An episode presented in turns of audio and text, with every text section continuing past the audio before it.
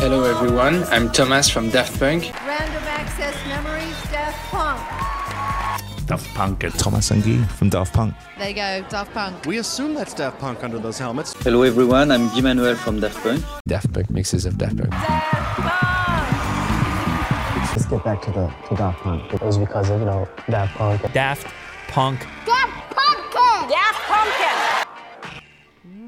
Welcome, robots big and small, to Alive 2021, a Daft Punk podcast. I'm Andy. I'm Darren. I'm Devin. And we're three best friends from Detroit, Michigan, who are just celebrating the Beatles of electronic music. That's right, those two French robots known as Thomas and Guimon. Daft Punk. Daft Punk. We should start calling the Beatles the Daft Punk of rock and roll. Yeah, we really should. I almost flipped the script. Honestly, that's very funny because I literally just thought that exact same thing and elected not to say it. But I agree. Yeah. Okay. Yeah. It's offensive to Daft Punk to compare them to anyone. They are incomparable. The Beatles are officially the Daft Punk of rock music. That's Beethoven's fair. The Daft Punk of classical tunes. Yeah. Beethoven's also the Daft Punk of being a dog. Yeah. That one caveman is the Daft Punk of whacking a stick on a rock. Oh, I love that one caveman. Yeah. That one caveman. My favorite caveman. There was some caveman who whacked a stick on a rock, and another caveman said, "Hey, I think you got something there." And that's the Blue Man Group. And that's the Blue Man Group. That's how music was born, folks. So, yeah. Like I said, we're from Detroit, Michigan, the birthplace of techno. We love house music. We love dance music. Daft Punk is hugely influential in our lives. And it is obviously hugely influential in a lot of folks' lives because we have had a wonderful reception. Yeah. We're hearing from a lot of folks out there who are excited about what we're doing from all over the world. We had to translate an Instagram message. That was so much fun. Around the world. Using Google Translate to have a conversation with somebody in French. That was awesome. That's a surreal thing to do because of our podcast. Unfortunately, we are not going to record a French version of this, so he will never hear it. But if you are... three French best friends who want to recreate our podcast word for word in French, we will support that. That would be awesome. That would be very awesome. Yeah. Three improvisers from Paris would do our scripts in France. That would French. Be the ultimate. I think that's the ultimate goal for this podcast. Get it in multi-language. We have heard from several awesome people, though. A gentleman who makes music under the name Close to the Sun, and you can find him on Bandcamp and SoundCloud and all that good stuff. He let us know that he's loving the show so far. He says, as a house musician, Daft Punk is the reason I started making electronic music. After hearing them in a YouTube video about Tron, I went to making basic beats on Windows all the way to now he's produced 3 albums on Ableton. And when they retired, he made a tribute song. I thought we could play a little bit of it. This is Close to the Sun, a track called Silver and Gold. Whoever thought that two French robots would have been the ones to show me the soul in electronic music? Oh, all right. Groovy. Yeah. So I asked him in a follow-up email if this was inspired by Giorgio by Moroder, and he said absolutely. Absolutely. Because, this is a really funky. The track goes on, and all the lyrics are just Daft Punk lyrics mashed up in together. Go check it out. It's really great. Yeah, that grooved. Yeah, very groovy, very fun.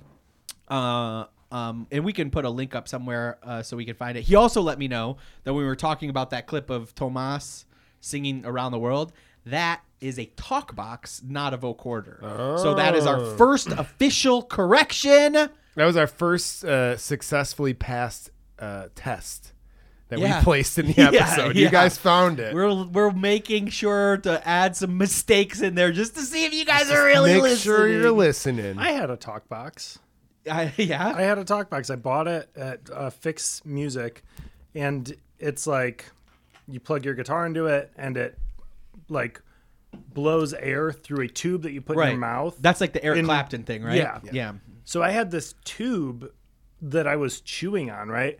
And it gets covered in spit. So I used to have to like it was just spit everywhere in this thing. I had to like sanitize this plastic tube. Yum. I ended up selling it back to another music shop. And in hindsight, I was like, who else has put their mouth in and around this? Like I bought my own tube, but it's still, I'm just like spitting into this guitar pedal. That's really crazy. The talkbox needs a spit valve like every other instrument that you put your mouth on. Yeah. I quit playing trumpet because I hated just like having spit all over the floor. The 6 months that I played trombone in sixth grade, I think I learned that my trombone was cheap because around the spit valve started to turn green. It's like, this can't be real. Jeez. We also got an email from, he says he goes by Vic Summers online. And he said he really appreciates what we're doing. And he loves the podcast. He says, I really appreciated you saying that this music encourages you to be less cynical and sarcastic and snobby about music. He says he's been making a conscious effort to do the same thing. As we were saying, you know, like we used to be kind of snooty about music and house music in general, Daft Punk specifically, kind of opens you up to being welcoming people to just like what they like. Yeah. And I think that's really, it's important. And it's really cool to hear that quote from Tomas saying, you know, whether, you know, don't be a snob about it, essentially. And it almost is like, I'm glad that we can share that sentiment with people as well, because I think that the three of us all live our lives that way very consciously, especially over the course of the last year. Just consciously choosing to be positive about things has, I will speak about myself, has made my quality of life so much better. So it's great to hear. It was Vic. Vic Summers. Vic, it's great to hear that you're enjoying it. Out. Thanks for reaching out. Vic went to the Seattle show in 2007, and he hosts a film podcast called This Movie Saved My Life. And he says he's very interested in talking to us about Electroma. So that might happen. Cool. Might happen. Yeah. Podcast crossover. If you guys do want to reach out to us and tell us, you know, if we made an error or you got a story or you got a fact or you got some information you want to share with us, you can send it over to Andy at info@alive2021.com. Yeah. And again, like I really appreciated hearing that specifically the equipment stuff. That's the one area that I don't know that much about. I'm not a musician, so it was nice to know specifically that kind of stuff. But if you hear something I'm doing wrong, or you have a snippet to be like, oh, he forgot about this, or I want to correct the record on that, I would love to hear that, because I think about this band all the time. They've been my favorite band forever. But I am learning so much putting the show together, and I want to learn more. So if you know something that I missed or whatever, let me know about it at info@alive2021.com. So, you always ready to get into it? I am so ready. I don't think I've ever been more ready. We heard a lot of music last week. This week, we're going to flip the script and talk about the visual representation of the album Homework in the guise of Daft, a story about dogs, androids, firemen, and tomatoes. The DVD Daft Punk put out after with all the Homework stuff. Yeah. That's what we're going to talk about. Imagine being a Virgin Records Europe executive in 96, having signed an exciting but unproven combination of two soft-spoken French teenagers who promised to make you a debut record with nothing but a few whirring and buzzing electronic boxes.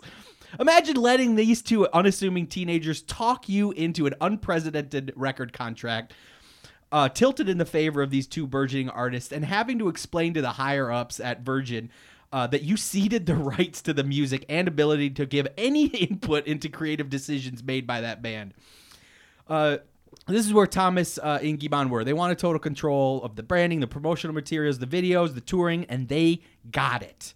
And then imagine you're this person and you have to wait, explaining to your coworkers what exactly house music was and why Virgin would want to get into this niche world anyway, especially with two stubborn and inexperienced newcomers. Watching as the group that may determine your future with the label, as they refuse any plea to use record label sound studios or professional equipment, instead holing up with a bunch of synths and samplizers in one of their childhood bedrooms.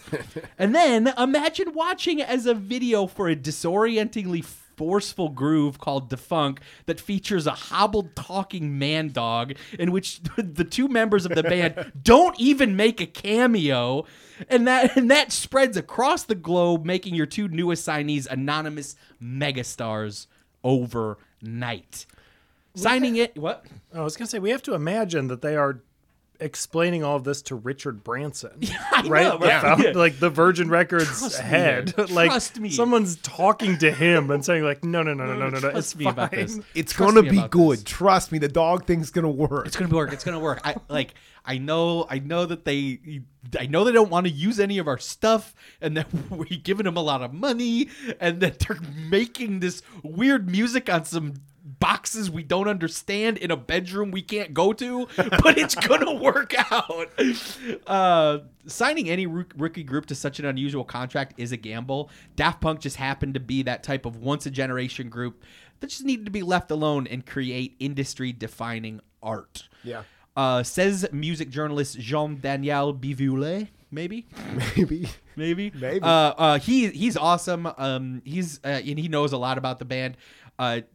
We might just call him JDB for short. Yeah, I like that. He says in Daft Punk Unchained, they answer to no one. It is punk and it is rebellious. Yeah. And that's true. Daft Punk can make anyone look like a genius. In fact, there's a small point of contention here between the band and the label, because in the band's eyes, Virgin Records was maybe taking a little too much credit for Homework's massive success at the time the record came out. So Tomas rebelled in a small but eventually kind of enormously consequential way, which we will learn about in a couple weeks on the solo project episode. Mm-hmm. So we heard from Tomas last week that their philosophy toward making art is selfish but respectful. This is ultimately where the true genius of Daft Punk lies. In order to make art, they pursued projects and opportunities that they could use as learning experiences. Every person they invited into their circle of collaborators brought a new vision that Daft Punk used for personal artistic growth.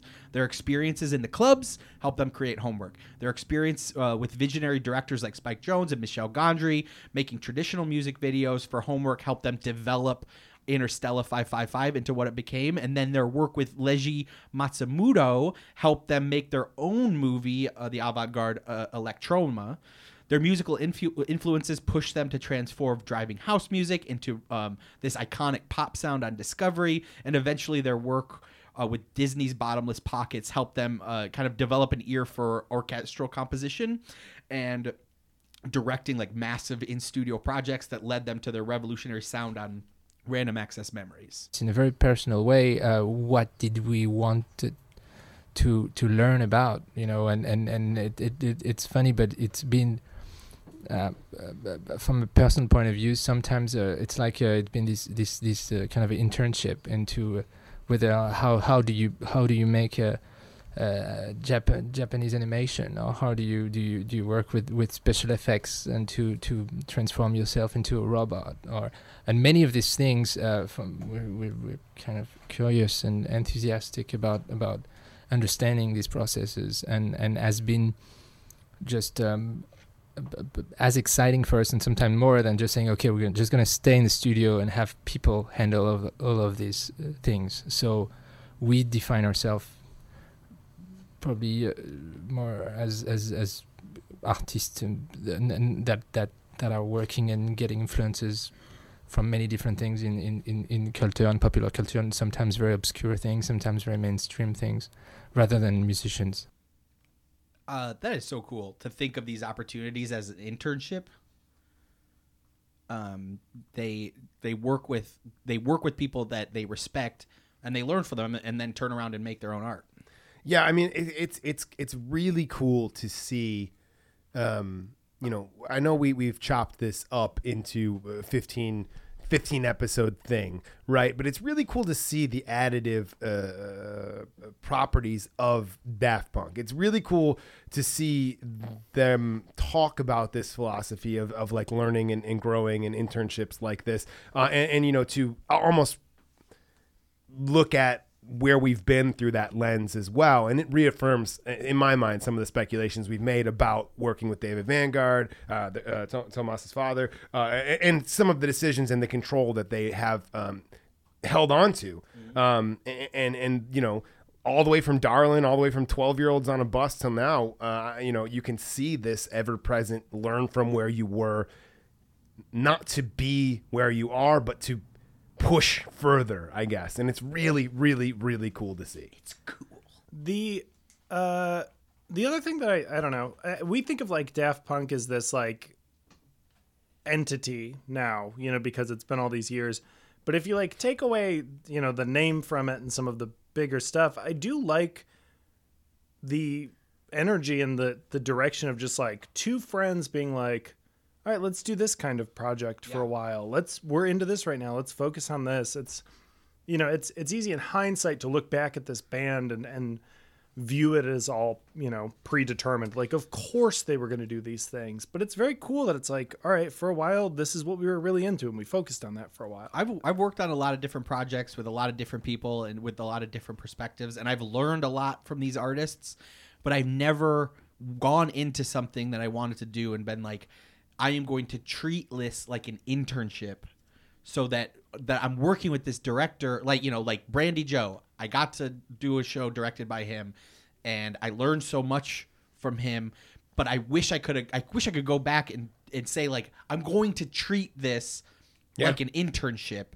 And then so that I can turn around and take what I learned from him and apply it to my own artistic vision. Because that's such a great. So I wrote here, they've always used their art as a way to learn something about themselves first before sharing it with the world. It's the definition of a Renaissance man. And these guys are true geniuses. Yeah, 100%.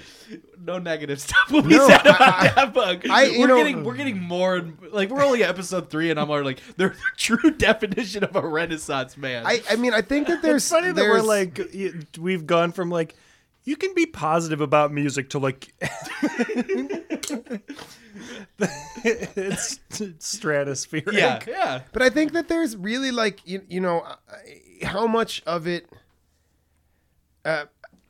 I like that we are approaching this, you know, to talk about us, to talk about Alive 2021 for a second. I really like that we are approaching this with a positive attitude. Finally, to talk about us. But I'm saying, you know, this, we're not trying to find the flaws in Daft Punk's philosophy, right? I'm sure that there are people out there who've tried to figure out like, way, you know, this is where they bullshitted us, and this is, and, you know, that's not the goal here. The goal is to look at what, you know, this thing that we like together and to figure out what it is and why we like it, right? Yeah. And so I think it's like in that spirit, I think each episode we're doing almost the exact same thing that they're doing. We are learning from doing this, how to do it better. I can think of a lot of things that I really enjoy that if I put this much of time and energy into learning about them, that I would come out the other side not liking them as much. But I'm liking these guys. Yeah. They're my favorite band, and I'm liking them more and more and more as the farther we get into this. It's very interesting to say, I like Daft Punk, right? From you know, I mean, I get it. We say it. We say it. We believe it. We mean it. But the idea of this group that's, you know, existed for 28 years. I mean, that's such a long amount of time. And just to try to say that's one thing that they created. I mean, I there's things I've been involved in for 5-6 years or for 2 years or whatever. And, you know, it feels like, oh, I am, you know, this thing has run its course. It's time to move on to this next project. I can't imagine trying to, you know, guide a single project for that amount of time and to try to summarize it as one thing or whatever. So they've always, Daft Punk as a project, the words in the script are matching what you're saying. Daft Punk as a project has always been about two best friends seeing cool shit and then letting that cool shit influence their creative output. Amen. And their earliest experiences together were shaped by the movies they watched together, not necessarily the music. When we met, we were like 12 and 13 and for the first 4 years, we were friends. We only went to movies and stuff and looking at videotapes, and we never did music for the first years. It's after that we had separate bands, and then ultimately we made music together. The first love was movies and cult movies in general. So it was something, as we've always been, at the same time as being friends, we were really creative. There was a lot of creativity in our friendship. So, doing one day one movie was an idea that we didn't even talk about, but that was obvious. And so Electroma is the first movie, but it's but we started even... I took Thomas the other day. My father has got a tape of us when we were 12, and where we did our first music video, and so the collaboration and maybe all the movie side or visual side started long before making music together. It's we started even when we met. In fact, you know, the creative process started. When we saw maybe our first movie, or when we talked for the first time, it was just let's go to the movies, let's do something, and after that we started talking about creating some stuff. And they did. So let's cut back to the boys in '97.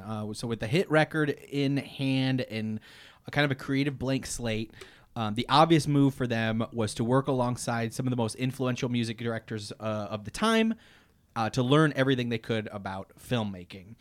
So I love this moment right here. They're two young artists who are finding fame very quickly, but it does not go to their heads. They know even from this early stage that they want to make their own videos and movies eventually. They also know from the outside that they want to cede as little control over any of their art as possible. They have already made huge advancements in that regard, but they're also keenly aware of their own limitations and make the decision to let people like Jones and Gondry take them to school. I think we wanted from the beginning, but we didn't decide to... I think we took the time to learn from others, and it took a lot of years, but step by step, project by project, we stayed maybe a little bit behind, and we tried to learn. From Spike Jones, I remember really well the first meeting we had with him, and how much we were impressed by what he did and stuff. And since then, we step by step, little by little, we tried to build a wall, you know, to learn, and then Electroma came after having done the videos for Human After All. So yeah, they're even. These were interviews that they gave after Electroma, but I chose them to put them here because they're kind of talking about how they got to that point. Yeah. We know that they're going to make their own movie eventually, but it all starts here, and they never would have gotten to a point where they were comfortable in that setting if they didn't learn from these guys at this point. I also want to point out, I don't think I've mentioned, that was Guimon. The other voice, the little bit higher pitched voice, that's Tomas. So yeah. Not to be speculative, but like maybe that's what they're gonna do, right? Yeah. Maybe we're gonna get one of them directing a non Daft Punk related feature. I would not put it past them. They have done music, they've done scoring, they've done movies, they've made fashion lines, they've built tables, they've designed stuff, yeah, all the tables, all the visual, a lot of the visual art stuff they've done have been directed at Daft Punk. I would not be surprised if we got a non-Daft Punk related movie from one of them. Yeah. Todd Edwards gave an interview this week where the guy asked him about Daft Punk. He said he has talked to Tomas since the breakup. He doesn't know why. He still doesn't have any insight into why it happened right now. But he also said we have not heard the last from them musically. Oh, good. So he said that Tomas is like doing stuff right now, and that Guimon is like also in the realm some way. Hell yeah. So I get more and more confident that we're going to see them do music, but I also agree. Like we are, I've never thought about it before. Yeah, but yeah, they've never rested on their laurels. I'm on an incredible Todd Edwards kick. Yeah, right now. Like I am deep in his stuff. He released a single this week called Chant. But go check that out because he's kind of This is a nice week for him. He's kind of all over right now. So he's killing it. He's killing it. All the stuff he's doing with Defected Records is incredible. He's on a kick right now. He's on a kick, folks. So their work on these videos and the resulting DVD, Daft, The Story of Dogs, Androids, Firemen, and Tomatoes, is like watching the finished product of Tomas and Guillemin's first semester in film school. Here's Tomas talking about filmmaking. We've been wanting for a long time that Daft Punk has been like an opportunity for us, a creative opportunity or a vector to work around different media and different art forms. We've been making an animation film in Japan for 4 years a few years ago, and we've been making furniture also with the company Habitat in Europe, and we've always been interested in creating, and obviously film is probably the ultimate form of creation as it combines sound and images and teamwork also, which is really different from just being the two of us in a studio or at home making music. So we really cherish and respect creation in all forms, and filmmaking has always been, I think, as it is for many people, fantasy and an ultimate way of creation. Yeah, so that again is another clip where like they really respect the filmmaking. He literally just said film is the ultimate form of creation. Yeah, I mean. So, that was him promoting Electroma 2, which is part of it, but also I think they're very interested in we'll have a whole episode dedicated to Interstellar, but I think they've always been interested in the idea of the combination of the two, of music and movies, or music and moving images. Like Interstellar is a silent film set to the album Discovery. Specifically here, I think you're right that I wouldn't be surprised if they put out some more visual stuff. Yeah. Spike Jonze got his start shooting skate and BMX videos, which is, I believe, is how he met all those Jackass fellas, which eventually leads to that bizarre sight of an Academy Award winner making a cameo appearance in the background while a man named Will the Farter shoots darts out of his ass. I've thought about that when I was thinking about Spike Jonze. I think he's just there while Will the Farter's like shooting darts out of his ass. He's an Academy Award winner. Man. I think about Spike Jonze's career all the time. Crazy. It's incredible. It's like, I don't know. He directed Yeah Right, which is one of my favorite skate videos of all time. It's literally like, what if Bam Margera was an Academy Award-winning filmmaker? Yeah. He makes Being John Malkovich the year before Jackass the TV series. Well, I did not realize that. Right? It's 99, I think, is Being John Malkovich, and I think Jackass the TV series is 2000. That's incredible. Like, some of my favorite skate videos by him come out like after adaptation. It's crazy, his career. He really does what he wants. I can't get over it. So eventually he cracks into music video work with groups like Chainsaw Kittens, Teenage Fan Club, and Rocket from the Crypt, before breaking into the mainstream with hit videos for Sonic Youth, Beastie Boys. His first true smash was the Weezer tune Buddy Holly, which is one of those everybody knows that What a good vid. Mm-hmm. Tony Maxwell Dog is one of the dancers in the Buddy Holly. Tony Maxwell is the dog. We'll get to it, but he's in a bunch of Spike Jonze things. They're buddies. By 96, he's been pretty high. Dogs are man's best friend. Dogs are man's best friend.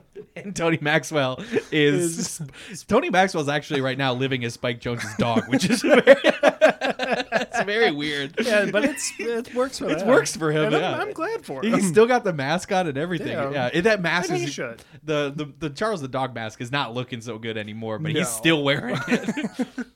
By 96, he's in pretty high demand from like cool bands who wanted to do cool videos. So I couldn't find much about how two young French musicians convinced Spike Jonze to direct their debut single, but it could be an instance of like just artistic circles colliding. Jonze at this point was dating Sofia Coppola. Her brother, Roman Coppola, directs Revolution 909, which we'll get to. Sophia, who divorced Jonze in the early 2000s, is now married to Thomas Mars, the lead singer of Phoenix, who Daft Punk famously encored with at a Phoenix show in 2010, because the bassist, Laurent Brankowitz, played with Tomas and Guillemin in the shoegaze band Darlin' before they found dance music and formed Daft Punk. So it's like a lot of weird connections. Yeah. However they got in touch, Spike met the boys in November 96 to talk about a vision for the video. It, you know, kind of has a strut to it, kind of like Saturday Night Fever kind of thing. So, you know, it's like, I thought it'd be good to have a guy in the city who feels pretty big and feels like cool and is like walking around listening to his song. And, you know, and that was sort of the start of it. Really into it, and they're real into movies and films, and, you know, kind of into the idea of making a little mini movie. So that's basically the genesis of that. They met with him, and they at this point were into the idea of making a mini movie. That's where their head was at for Defunk. They shot less than a month later in December, which seems like an incredible turnaround time. The actual shoot was a bare bones operation, like one day of rehearsals in a banquet room at a nearby hotel, 3 days on the streets of New York with a skeleton crew. But that still left like less than a month to create the animatronic dog head that would make the video iconic. So frequent Jones collaborator Tony Maxwell was cast as the dog, and he spent a day getting the rubber cast made. How much do we know about Tony Maxwell? Because I just threw Tony Maxwell up to see if I could get a picture to see if I could place him, since you guys threw that up. But he, from 1991 to 1997, he was the drummer for a band, That Dog. Yeah, he was, Oh, I remember That Dog. It was a good band. So that's how they met. He was Spike Jones does That Dog music videos. Yeah. Okay. So that's how they met. He was in That Dog. I left that out of the script, but yeah, he's in like a kind of a punk band, right? Yeah. That Dog. And now he's That Dog. Yeah, he's in That Dog, and now he's That Dog. Yeah, there you go. So there's a short making of montage of the dog head on the DAF DVD. I'm not particularly claustrophobic, but it looks so stressful to get that done. Have you ever seen videos of people getting cast and stuff? That's tough. I would have a panic attack. They pour that stuff all down his head, and they barely leave nose holes, and then they're like pasting paper mache on top of it. When they take it off of his, the look of relief on his face when they rip it off of him. When I got LASIK surgery, they gave me a Valium, and I wonder if that is maybe the situation for prosthesis. They might. They might just calm you down. They might. Because that seems. I don't think anyone can sit. It's like hours too. I've heard. Like you hear stories about Jim Carrey sitting in makeup for the Grinch. Eternal Sunshine. And he had to have. He had to have like life coaches and psychiatrists on set with him, because like they would put these things in his eyes and put all these prosthetics on him, and it was like making him go crazy. When I was a kid, sometimes I would put all my clothes on and then fall asleep, so I would wake up ready for school. And I think I would, if I were in a Grinch situation, I would just make him do all the makeup while I'm asleep. Yeah. So when you wake up, and I'm the dog for the Daft Punk video. Will you do all the makeup while I'm asleep? So wait, as a child, you got dressed for school at night? I remember one time when I was like in first grade, I was like, oh, I have an idea. And I put on all my clothes and my shoes and got my backpack ready and then went to bed. I remember my mom coming to wake me up and being like, look, I'm ready to go to school. I can sleep for 15 more minutes. She was like, I was like 6. She was like, did you sleep in your shoes? I was like, yeah, I did. That's really funny. That's kid logic. That's kid logic right there. I can get like 20 more minutes of sleep. So the shoot wasn't the easiest 3 days for Maxwell either. So he spent the entire time in this like incredibly heavy, hot animatronic mask. So there was robot masks all throughout the head. So it moved the mouth and the eyebrows and the ears, which they don't even use all that much in the video. No. It's very subtle. When you said animatronic, I almost didn't. I was like, was that an animatronic dog? Because it doesn't. I don't remember it moving. The making of little DVD feature, before they put like the dog's skin over it, it works way better. But once they get everything over it, the mouth barely moves. Like it would not be that much surprise if it just like was moving on accident as he was moving around. This is like a hop, step, and a jump from like TMNT 2. Yeah. Right? Because that's like 91 animatronic, like Lower East Side, New York, and this is 96 animatronic Lower East Side, New York. Yeah, it's very similar aesthetically. This is a spiritual sequel to TMNT 2 Secret of the Ooze. Yeah, Charles the dog is the love child of Tokar and Rezar. If you cut some of this footage into that movie, it would be fine. It would. I have I think my first Daft Punk memory as a person is in 97, I being a 10-year-old and seeing this at my uncle's house and being kind of scared of this dog. It's scary dog. It's kind of scary. Some dogs are scary. I didn't line this up. I remember this similarly. I didn't connect that it was Daft Punk for a long time. I never really, but I remember seeing this dog and being like, I don't get it. I don't think I like this dog. I remember thinking it's like I don't know, maybe it was my cousin, but somebody was like, let's watch this music video. And then I was like, this is not a music video, really. No, it is a mini movie. It is a mini movie. I mean, I'm sure we'll talk about it. But so we'll talk. I got like a little thing about every one. We'll talk about our thoughts on the videos after each chunk. But he's got that on his head. He's also, carrying a cast, and he got a crutch, and he's got the big boombox. It was not easy for him to get around. And then also, Spike Jonze is maybe a little horny for Charles the dog. I just love Charles. I loved hugging him and having his arm around me and just sitting there and talking to him and having quiet moments, a cup of coffee with him. He was just like a sweet, sweet boy, and I feel kind of like a father to him, and I try and give him advice and try and help him out when he's down. But I mean, he's kind of an optimistic little guy. Spike Jonze is what I sound like when I talk. He's kind of like weird quote. Okay, so he's kind of like really horny for this dog. That's his best friend. He's his best friend. I just love Charles. He's very cute, huggable. I wish he lived with me. The good thing was at one time, Tony, Charles, the dog boy, was real cold. The dog boy. He went inside into a bar to get warm, and some girl came up and was like hitting on him and telling him he was real cute and like trying to sit on his lap and like rubbing his nose and stuff like that, and then tried to kiss him. I don't know. The best thing was just seeing Charles, the dog boy, walk around Manhattan and all. Most all the Manhattan people who've seen everything. They're trying not to look or pay him too much attention. It's very upsetting to me how he says the word cute. When the dog is really cute. I love Spike Jonze as a TV maker, as a movie maker, as a music video director. I read a thing where Vincent Gallo was talking about him. He's like, I don't get Spike Jonze. You invite him to a party, he's the least interesting person to talk to. And I love Spike Jonze. I think he's so talented. I've never heard him speak before. And hearing him talk about the dog is so wild. It's really funny. He doesn't sound like he's.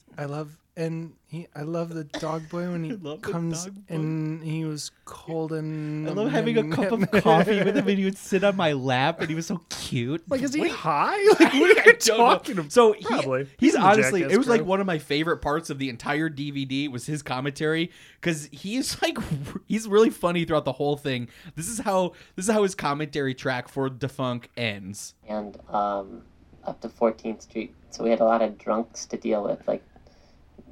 Drunk old people and drunk kids and a lot of hecklers that wanted to make fun of us and make fun of Charles, the dog boy, and it was hard to deal with. It kind of got a little, I don't know, like little, like they made fun of the what I was wearing and stuff, and like I don't know, it was.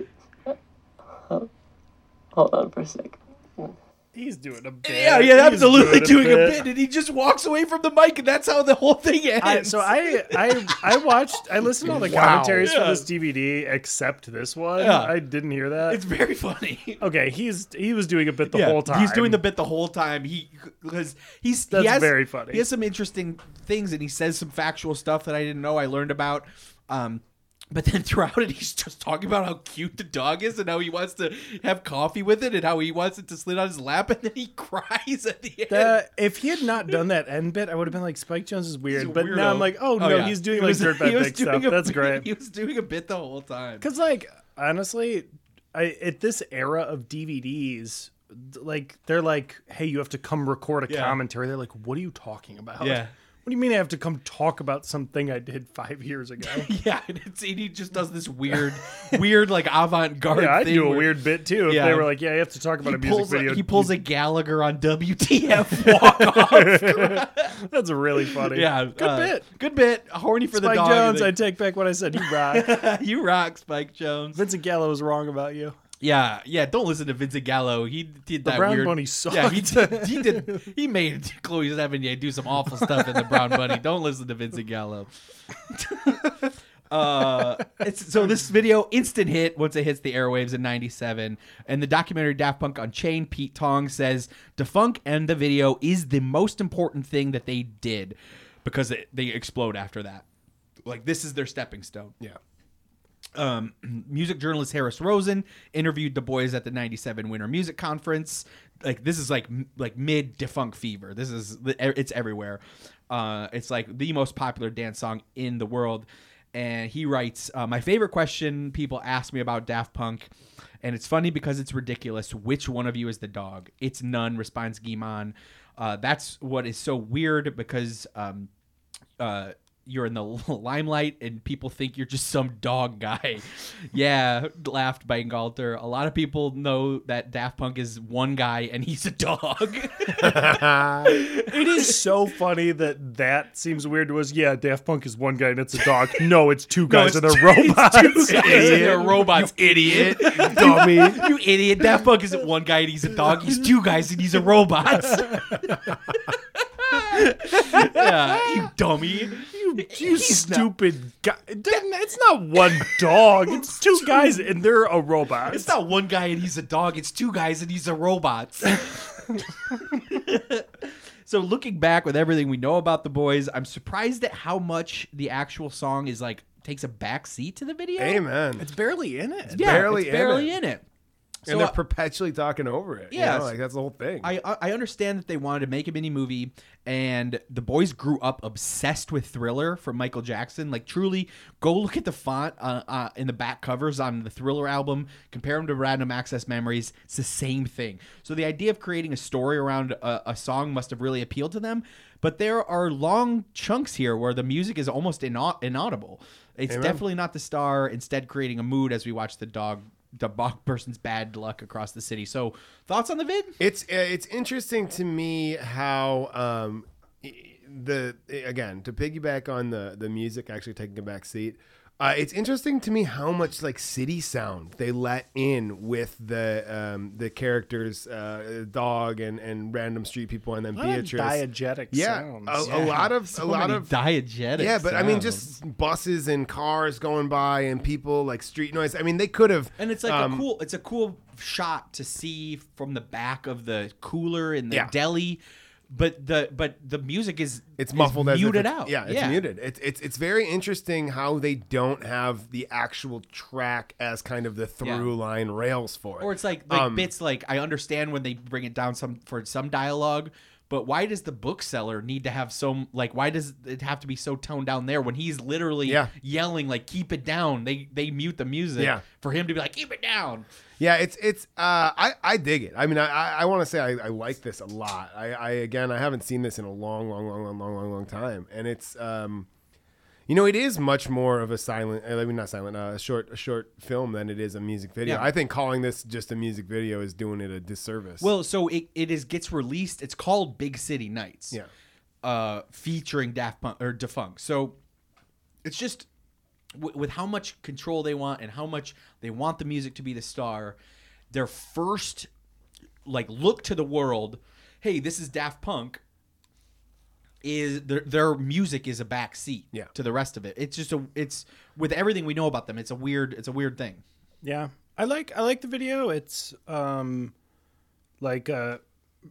pre-9/11, early Giuliani. I did not think that that's where this was going. Okay. It's a pre-9/11, early Giuliani look at the West Village. Yeah. So New York has not started changing in the way it's going to change throughout the rest of his time as mayor. And it's also, though,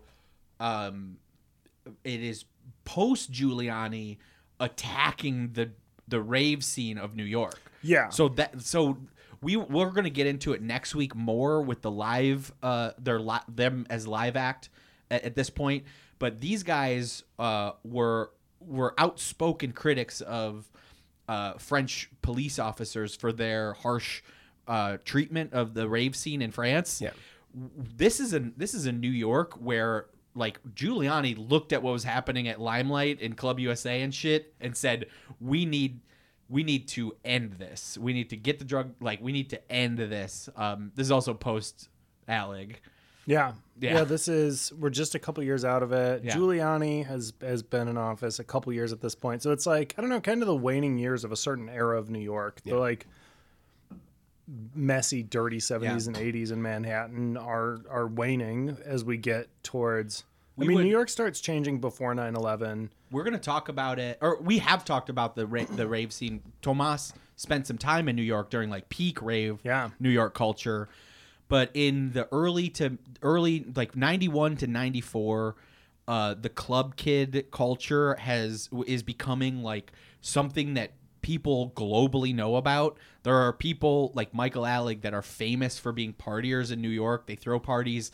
They would do things like, there's going to be a rave on the New York City train station today, and they would just pile into the subway and have a rave in a subway, or like there's a pop-up rave that they don't know about in a open Burger King tonight, and there would be like 400 kids back, like dive bomb into a Burger King. Yeah, and Giuliani attacked it eventually, not without cause. It got really dark by the end of it, in ways that it collapsed on itself. It collapsed like a dying star on itself. It started beautifully. It got dark once they introduced some more hardcore some more of the poisonous chemicals. Yeah, some of the bad point. So the wrong kind of poison. There's some really awesome books about this that era of New York party scene. There's a point when like James St. James and Michael Alleg are taking lines of roofies to level themselves out. That's what we're talking about. I think I went by Devin St. Devin. I know, right? What an incredible name. What's a great name, James St. James. We know a guy named Dave Davies. we also know a Jeff St. John. That's true. So, that's true. Shout out Jeff St. John. His name was Jeff St. Jeff. That would be incredible. That would be great. So, yeah, we're talking, like, it got really dark and dangerous and physically dangerous because, you know, Michael Alleg chopped up his drug dealer and threw him in the river. So that it just gonna zoom past one of the that main one. That's one of the main bad crimes you could do. You don't know anything about. I do. I'm familiar with this. Michael Alleg recommended. He is zooted out on all of like literally all the drugs that you can. Like he was breaking into vet's office to steal ketamine. Yeah. It got bad. He in his drug brain. He killed his drug dealer and then went to like a Best Buy and bought a TV so he could have a box to put him in. And he chopped him up and he threw him in the river. And that was really what ended everything. You know what? But it was not that way. All that for a long stuff time. Didn't kill him. You know what killed him? Christmas. He died on Christmas Day this year. Yeah, he did. Yeah. Crazy. I like that Defunk is there. Yeah, he got all the way through his jail sentence. He was a free man. Christmas killed him. Heroin killed him. Oh yeah. I like that this is their tribute to G-Funk. It's got that like really groovy, like dirty West Coast funk bass line. So the music video has just a dude rolling around with like a boombox ghetto blaster. That's quintessential G-Funk shit. Just in retrospect, I wish that the song was the star. That's really like it's a fine video. It's not my favorite, but I wish the song was the star. Yep. Yeah. People were trying to like imbue importance and symbolism into the text. What does it mean? This is a fun quote I found. Thomas said, "There's no story. It's just a man dog walking with a ghetto blaster in New York. The rest is not meant to say anything. People are trying to explain it. Is it about human tolerance, integration, urbanism? There is no message, and there will be a sequel someday." So the one thing is at this point, all of their music is just about being happy, right? Yeah. And this we watched the dog have a really shitty day, and I think that they watched it and were like, I kind of wish the dog had a better day. Yeah. Well, why did everything that happened to that dog have to be so sad? And we'll get to that eventually. Yeah, we will. Thomas and Guimond were lucky enough to get French director Michel Gondry on board for the second single. Gondry, a visionary director whose use of practical effects and handmade props gave his videos a unique creativity, had directed over 40 music videos by the time he worked on Around the World. And as soon as he heard the track for the first time, he had a flashback to childhood and knew exactly what he wanted to do with the project. Gondry, who dabbles in music as a hobby, had the boys pegged from the get-go. It is so cool when coincidence meets vision. So Thomas and Guimond grew up loving Chic, and Around the World in many ways is their early homage to one of the most important bands of their life. That song was also creatively influential to Gondry, who used his childhood daydream about a Chic song to create a piece of Daft Punk lore. So he's like, he has this thing in his brain about, as a child, listening to Chic and envisioning a guy running up the stairs and down the stairs to the bass line of a Chic song, and that that was just stuck in his brain since childhood, and he used it he pulled it out as soon as he heard Around the World. I think that's awesome. That's so awesome. That rules. Yeah. So he expanded on the idea of the bass line being a guy running up and down the stairs and created characters and a visual space for every element of the song. So this is the way he describes it. These are the words he uses. The bass line, they're athletes. I thought that they were like breakdancers or b-boys. Yeah. He calls those guys athletes. It's funny. You don't often see an athlete wearing a full Adidas tracksuit or whatever. That's not. I associate that with The Sopranos, not with athleticism. Yeah, yeah. So they're traversing the stairs in his background. His vision from childhood. The drums and the rhythm. Those are mummies, and they're on a podium in the center, because the whole song revolves around that part of the song. The guitar section is skeletons, kind of like an old musical cartoon because they're kind of like jangly. And they're like front and center, right up front. The keyboards and the synths, he calls them disco girls. I would call them swimmers. Yeah, they're like swimmers. Yeah. I'd call them, yeah. What's that? Symmetrical swimming? What is that called? Synchronized swimming. Synchronized swimming. And they start front and center, but then as the synth line kind of starts to mimic the bass, they drop into the background and they end up actually mirroring the athletes on the stairs, which is now that I see it, that's very cool. Oh yeah, think about. And then the vocoder is the robots circling the whole track on a vinyl because they're it kind of just rotates around everything else. This type of video was not in Gondry's wheelhouse. On the commentary track, he says, "All the dancing I see in videos exasperates me. So I regarded it as a challenge to come up with something that I liked." Wow. He says, "I was sick to see choreography being mistreated in videos, like filler with fast cutting and editing. It's really shallow. I don't think choreography should be shot in close-ups." So he'd never shot choreography before. He didn't like choreography. He didn't like dance-centric videos, but this was the idea, and he tried to figure out a way to do it. Yeah, I mean, he shoots it like a Fred Astaire musical number. Yeah. It's this gigantic Hollywood-looking production. It's very cool. It is also shot. I watched. They have a making of doc thing clip. When you listen to it with just the on-set sound, they are listening to the song at 3/4 speed the whole time. So they shot this whole thing in like 3/4 speed and then just bumped it up slightly, which if you watch it closely, like the way the mummy's hips move and stuff is a little too fast to be natural. Yeah. And that was intentional. I think gives it a very other feel. Yeah. Yeah. Cool kind way. Of like you ethereal. Can see it in a step. Yeah. Yeah. And it, I never thought about that until I saw them rehearsing the dancing, like, oh, they're learning that. But the whole thing kept going like that. And that was a choice that they made. Kind of cool. So we had a rough vision for the whole thing. Brought in some people to help. Famed dancer and choreographer Bianca Lee helped turn his vision into reality. He says specifically the hand motions she brought into it added a sensuality that he had never envisioned. Yeah. So Bianca Lee made it sexier. The mother of his child, Florence Fontaine, made the costumes, including the first robots and anything by Daft Punk with motorcycle helmets and antennas. Yeah. Yeah. In Daft Punk Unchained, Gondry mentions the robots, and he leaves it open to possibility. He says, maybe it was their idea, and I ended up working around it. I don't know. Yeah. Because in other times he's talking about the video, he just says, like, these are the 5 people, these are robots. So, I don't know. Maybe it was Daft Punk had robots on the brain already. Maybe not. Don't know. Yeah.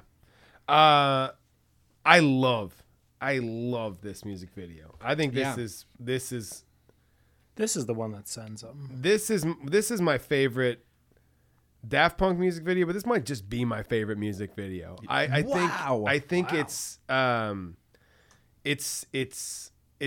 the same time it looks crazy high production value, but also made by someone. It was like I said, the mother of his child did the costumes. Yeah. His brother Twist did all the lighting and the programming for that. Who? His brother's name is Michel Gondry's brother Twist. Yeah, his brother's name is Twist. Twist Gondry. He's a set decorator and he's a lights guy and computer guy. He built this whole computer program with 50 points of light. They all had red, blue, and green on them, and they could all. They were all synced up to go to the lights, and the entire thing crashed the day before the shoot. And like we get that, we absolutely get that. On the commentary track, he says that he was yelling at his brother, and the producer of the video was so stressed out he was throwing up. When's the last time you guys were so stressed you puked? No, I've never been so stressed out that I threw up. Never. But they got it working like a half an hour before before they were scheduled to shoot. So yeah, it's DIY. Yeah, but this video somehow feels like it's in the past and in the future at the same time. You know, it's a weird world of itself. And like I said in our homework episode, and I'm going to stand by it, the only thing that makes this song better is this video with the song. Yeah. It's great. It's perfect. It is perfect for the song. It's so perfect because it really takes the perceived simplicity of the song that, you know, that if you got to dig against Around the World, it's against its repetitiveness, and you might think it's a simple repetitive song, and it's not. It's an incredibly complex repetitive song. Yeah. But again, you know, I think there's something to be said for finding noises that you think are the best noises worthy of just being repeated for the entire track. And I think that they did it. You know, they did it. I mean, and it's just enough of the carousel that we talk about. Enough of the in and out to make it original and fresh, the entire song. Enough of the same thing that you never lose that feeling.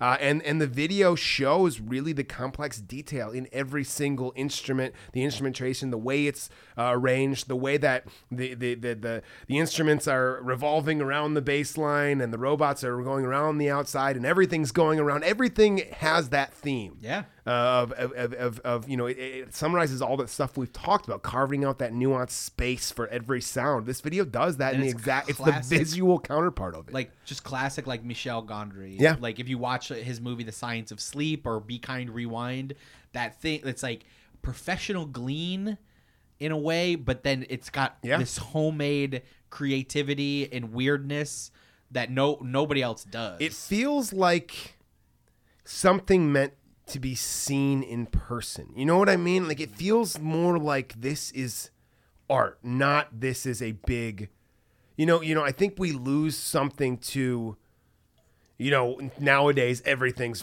freaking 8K 16:9, you know, blah, blah, blah, crazy, crystal clear images. What and numbers this, are you throwing out? I'm just talking about like quality images of videos and stuff. Like it feels like boots on the ground art. You know what I mean? And that I think serves the artistic vision of everything that we've set up to this point, and furthers it. Yeah. I don't know. It's, you with Michel Gondry's music videos in the 90s, you see a template for the films he's going to do later. And I think it's interesting that we're watching Michel Gondry's music videos, you know, his music video for Daft Punk 2 or 3 years before his first feature. We're watching Spike Jonze's music videos for Daft Punk 2 or 3 years before his first feature. No one who's directing any of these music videos has made a feature-length film yet. Right. And most of them, you know, three of these people will go on to win Oscars. Yeah. And that like Daft Punk searched out people that they knew were visionaries, and these were accomplished music video guys. They were not accomplished filmmakers yet. So in some way it's me putting this together. I'm like, how in the world did they get like Spike Jonze and Michel Gondry to agree to do these, but really they weren't Spike Jonze and Michel Gondry yet. And I mean, I think that there's a case to be made that like, you know, this is a huge part of the thing that makes them into those people that you think of. This is one of the things that makes Spike Jonze, Spike Jonze. This is one of the things that makes Michel Gondry, Michel Gondry. I haven't thought about The Science of Sleep probably since I saw it. I had it on DVD as in high school. I've seen it a bunch of times. Like when it came out, I remember renting it a couple times, and I'm now remembering that in the Everlong video for the Foo Fighters, they like Dave Grohl gets these big hands. Yeah. And then they do that in The Science of Sleep too, where he has these big, like, you know, like practical effects. Practical effects. Yeah. He does. Have you seen Be Kind Rewind in a while? Yeah. It's so fun. It's great. It's not like it's not a great movie, but it's like cheesy in a heartwarming way. And the acting is great. And then they just do these really awesome parodies. Even in Eternal Sunshine, he does the forced perspective of him as a kid and stuff for a movie that's not. There's so many cool practical effects in there. What a guy. What a guy. I have not watched his show with Jim Carrey. Me either. I don't have Showtime. I'm interested. Which I have heard. What was I listening to recently? Where I heard some stuff about Jim Carrey talking about making Eternal Sunshine, and he was a little bit emotionally abused by Michel Gondry on that. Really? It's very interesting to me that they went back to work together, because he had broken up. It was a really painful breakup with Renee Zellweger, and it was like a year before they were going to do that movie, and he was talking to Michel Gondry about like how heartbroken he was, and he's like, you need to stay this way for a year so we can use it. He said to Jim Carrey, don't fix yourself. Everybody on set was allowed to explore and improvise and do fun stuff. And Michel Gondry wanted to take the light out of Jim Carrey's eyes. So he was not allowed to like explore or improvise. And he had to be like as boring as possible. Yeah. While everybody else got to act goofy. Wow. And it was just like this kind of torture for Jim Carrey. Michel Gondry is a very visually interesting filmmaker and has made some very cool things, but the things I like him most for are what he's done in service of his collaborators. I think Eternal Sunshine is kind of in service of a Charlie Kaufman script that's incredible, and I think my favorite Michel Gondry music videos are in service of the song. Yeah, and this is absolutely in service of the song. It's like perfect combination of the two. 100%. Released in April of '97, so like 3 or 4 months after. Yeah.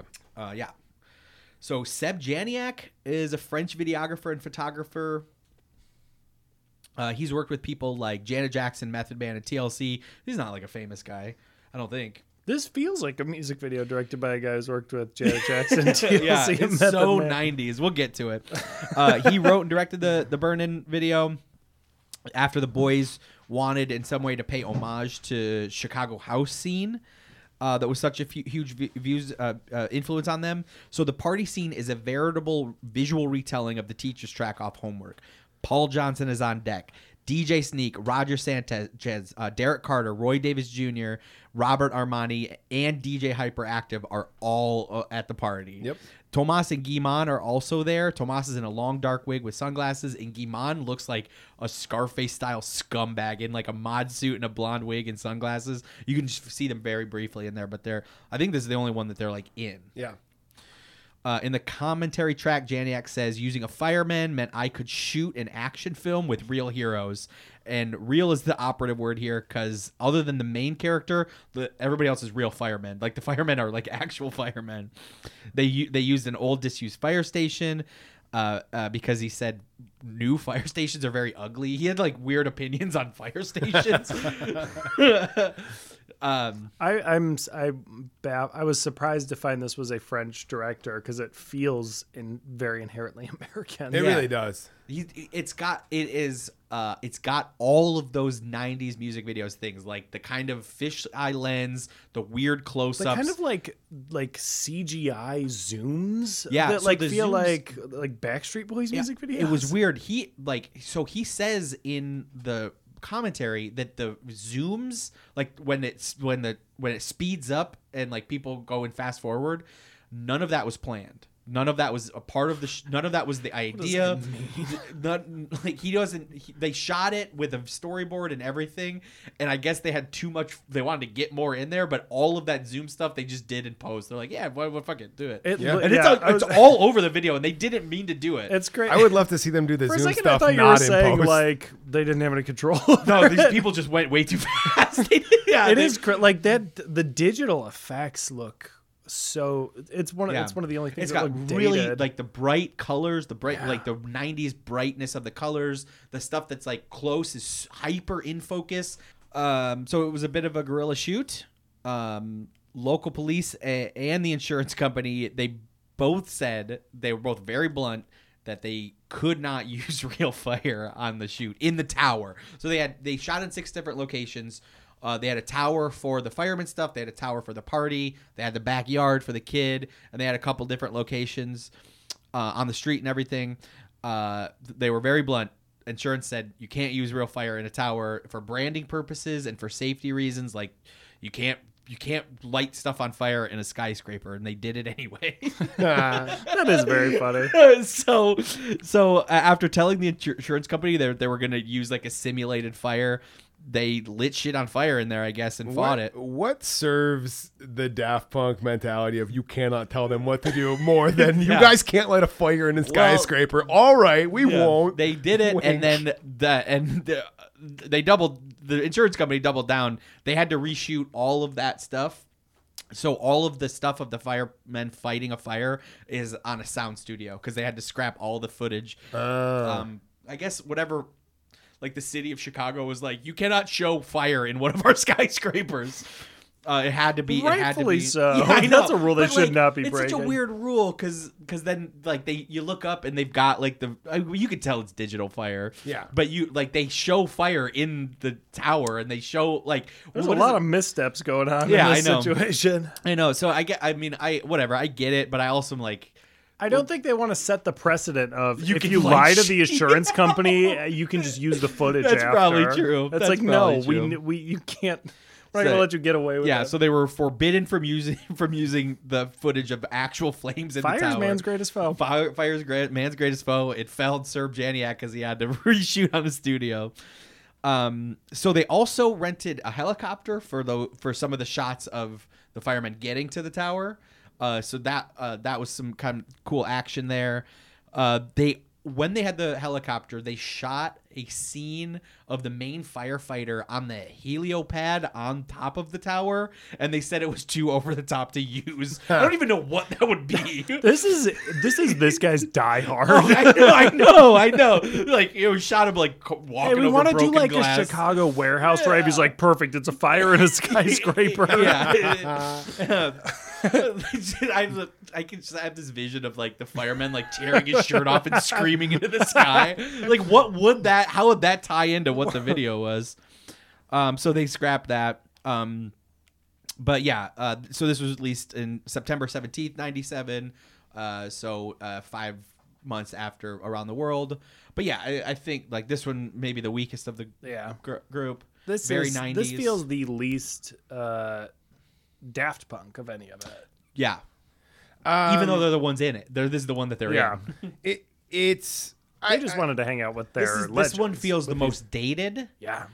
The coolest thing is the kid playing with the fire engine and it morphing into the fire engine. Yeah, that's a very cool shot. That's the best shot of the whole thing. And I was like, I'm into this. I want to see more of that. And they don't really. I like the story. I would make the argument that this is not a big enough song to do this video. If the funk was playing and it was the front and center music score to this cinematic experience, maybe we talk about this video differently. Yeah, but you know what Defunk's not called? Burnin'. And yeah, you know what Burns is fire. I agree. In a Chicago warehouse. Like, why not just make it some party? Yeah, I mean, I don't know. I don't hate it. I'm not going to turn it off. Again, I love Daft Punk. I love the song. It's fine. I'm not going to seek this one out. If I'm putting Daft Punk on while we're like grooving and watching music or whatever, this isn't one I'm going to go to. Something like Around the World, I would. I remember all of these videos from TV. Yeah. I do not remember this. I don't remember this one at all until I watched the DVD. Yeah. I don't remember this one at all either. But you know what? It was a fine piece. They wanted to do a Chicago house party. The director was like, all right, hell yeah, I'm also going to do this crazy thing where a guy burns some steaks in his backyard. That's what happens when you get 3 or 4 music videos into an album. Yeah. You know, the later you go into an album's 4th single or whatever, the less... It's kind of like the 10-to-1 on SNL. Sometimes like the 5th music video from an album's like the idea that they couldn't spend a bunch of money on. That's everybody like remembers the videos for What's My Age Again and All the Small Things. Do you remember the music video for the Anthem Part 1 or whatever the fuck they did? Yeah, exactly. Yeah. It's like sometimes they bury some weird, cool stuff. It is funny that this does not happen anymore. Where like in the 90s, a band shot 5 or 6 single videos that were all $500,000. Yeah, and we're talking about like a year and a half after the album came out, and they're the 6th. Like the 6th single from this thing is now charting at number 9 on TRL for 1 week because we're just trying to. Korn's 4th album is on its 9th single. They spent $40 million on music videos. They all look like shit. This is an era that does not happen anymore. No. This is a debut record, and they had 4 videos, and then they shot Fresh that never was officially released. But Fresh comes out, a year and a half after? They shot in May of 98. So it's like a year and a half after the album came out. That's crazy. I mean, bands' album cycle, they don't put out another record for 4 years. Album cycles don't really work like that anymore. No. We're getting further and further away from Gorillaz did the Song Machine thing. They eventually put it out as a compilation. But Song Machine was an idea that they had, like, what if we put out a song a month for 15 months or whatever? I don't know. It's very cool. They did some really cool stuff. I like concept albums. I like concept as well. I mean, I like listening to a thing like this. Like Random Access Memories is 76 minutes of an idea that we wanted to put together, and this is our thing. I hope that it doesn't get to a point where it's just like we don't even do albums anymore. We just put out singles as we go. All the house stuff though at the beginning was just singles. Yeah, you know? It's like just singles for 10 years. Yeah, or whatever. I mean, this whole record really is singles that they had been working on for years before Homer came out, and then but they everything after this is album. I feel ideas. Like dance music. I'm not dance music, but this kind of dance music, right? House and stuff.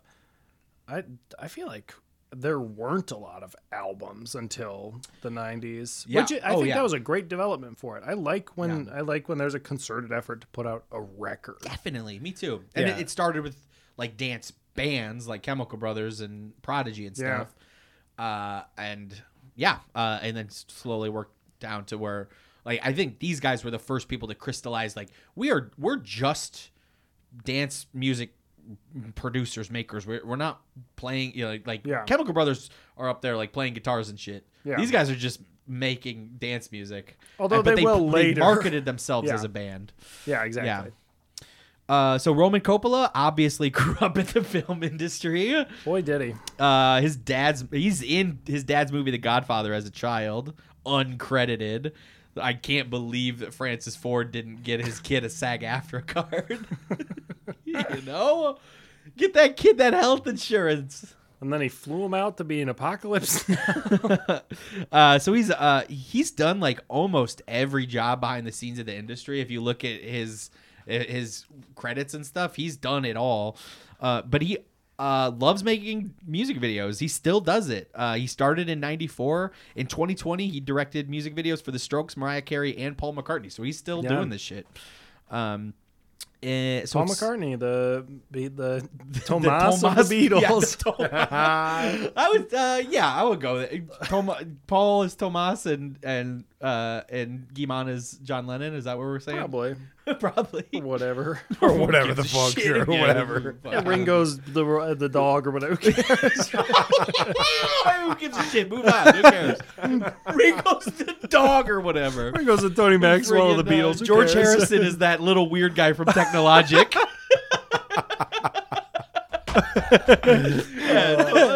Yeah, whatever that is. George Harrison is the puppet from Technologic. Oh boy.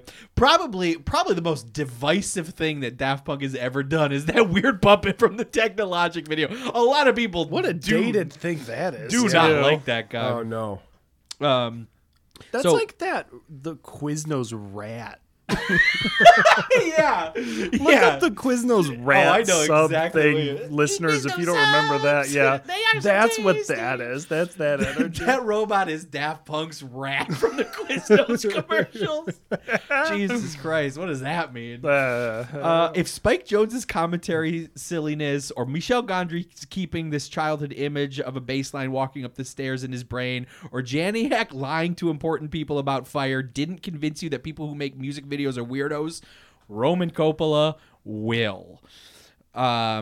So he is on the record saying that he had always wanted to make an instructional video and that this was finally his chance to do it. like you don't need... What a concept. Yeah. I get it. I absolutely get it. You don't need two French 20-somethings to ask you to make a music video about their song about unfair police treatment in the Parisian rave scene to make an instructional video. Like, he's a Coppola. He has access to film equipment. He could just freaking make an instructional video. I love it. Here we are. It's also incredibly... it was also incredibly important to him that people could recreate the Coppola family spaghetti recipe just from watching this video. And here's the beginning of the cooking sequence. What's important about this is that this is a real recipe. This is a real family recipe from my family. And it was very important that we get it exactly right. I'd always wanted to do an instructional video that had a little more... value than just being entertainment, that really could teach you something or whatever, and this was my chance to do it.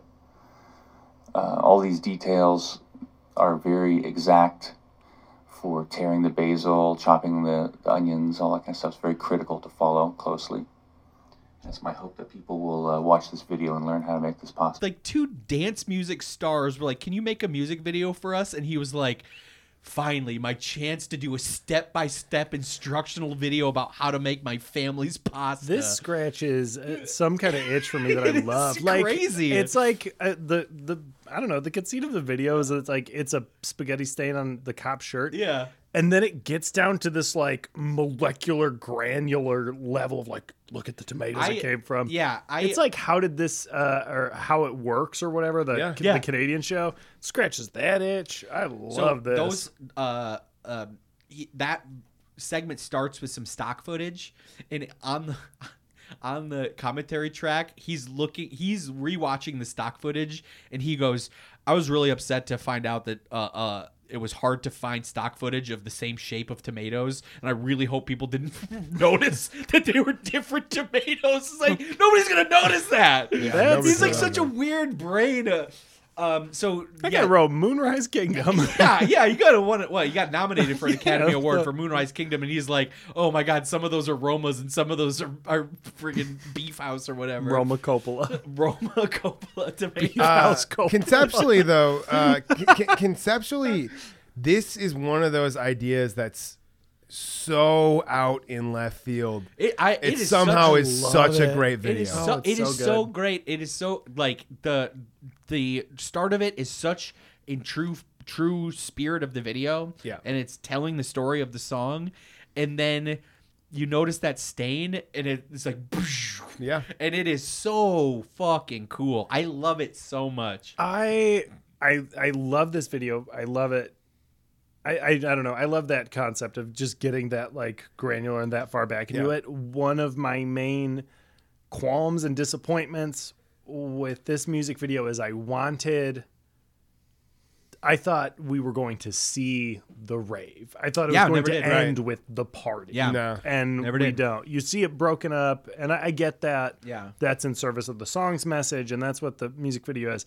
But I was so confident that you were going to get to the rave. Yeah. Never. I mean, I love the payoff of, you know, it's not just, I mean, the stain ends up being the thing that distracts the cop for a moment that allows the young woman to get away. So that's a very cool, to that young woman because he's got some interesting things to say about her. I just think when you think about it it does tell a full story. Yeah. I mean, it's just not the story you want. It's not the story of the rave surviving this encounter. It's the story of the tomato being the thing that eventually leads to somebody getting away. And that's a cool little story. He got some stock footage, and he also filmed at a real Northern California tomato farm with like real farmhand workers, and then follow those tomatoes back down to LA. So that's time-lapse footage that he shot. Yeah. Very cool stuff.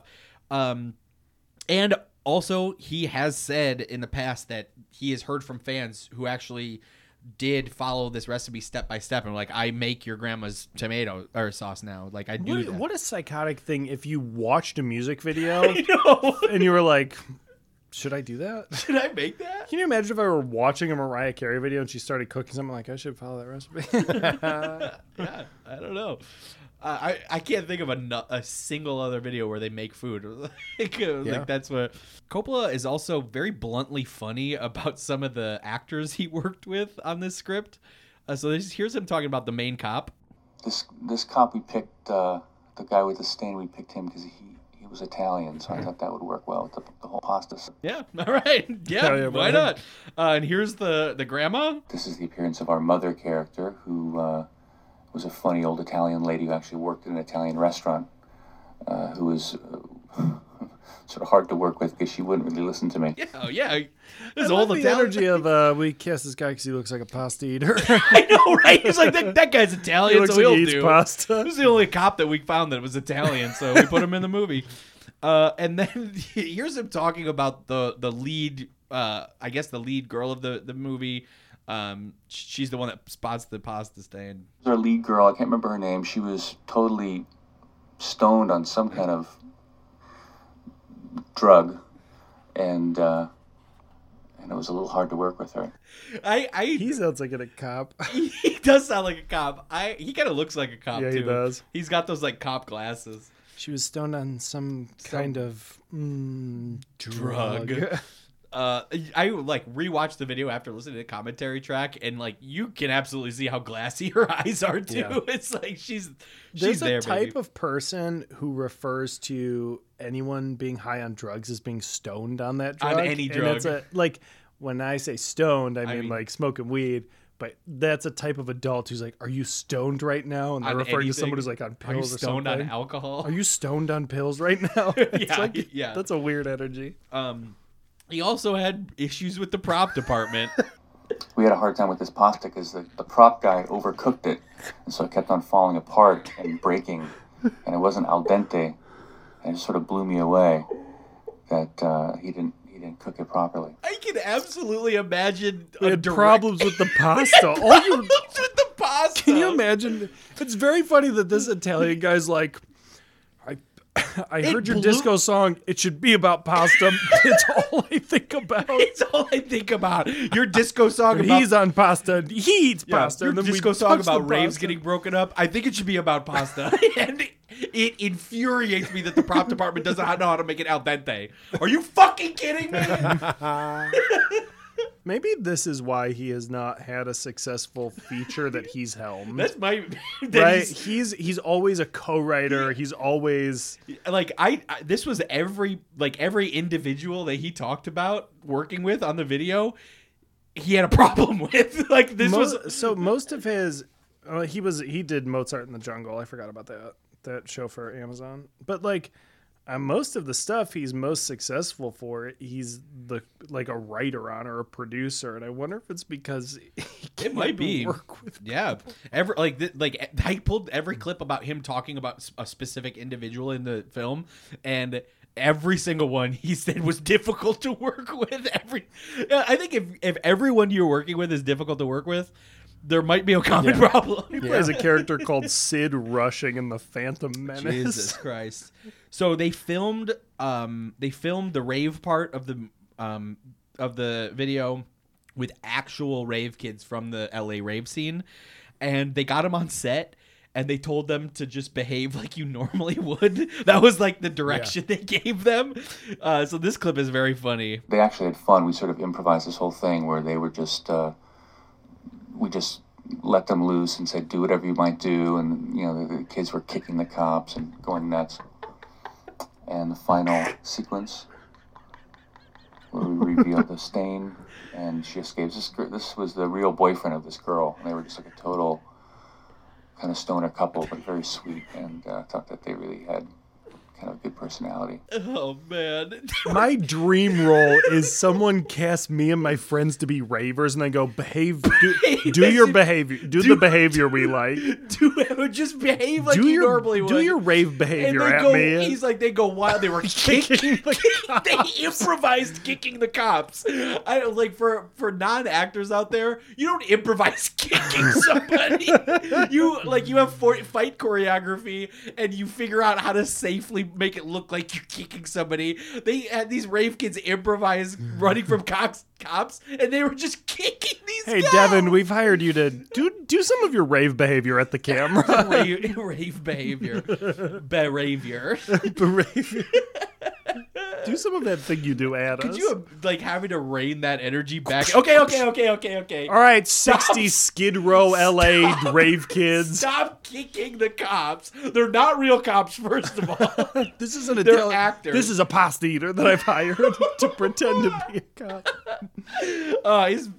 His commentary track is so funny. All of these guys are fucking weirdos that directed these videos. They all have very weird, just behavior and they're all directors. Yeah, they're all directors. Just the idea of a guy being like, "This is a vision I had as a child. I'm gonna make it into a video." I've always dreamed of people being on the stairs. I've always talked about men climbing up and down stairs. But I think it's it serves a certain point though.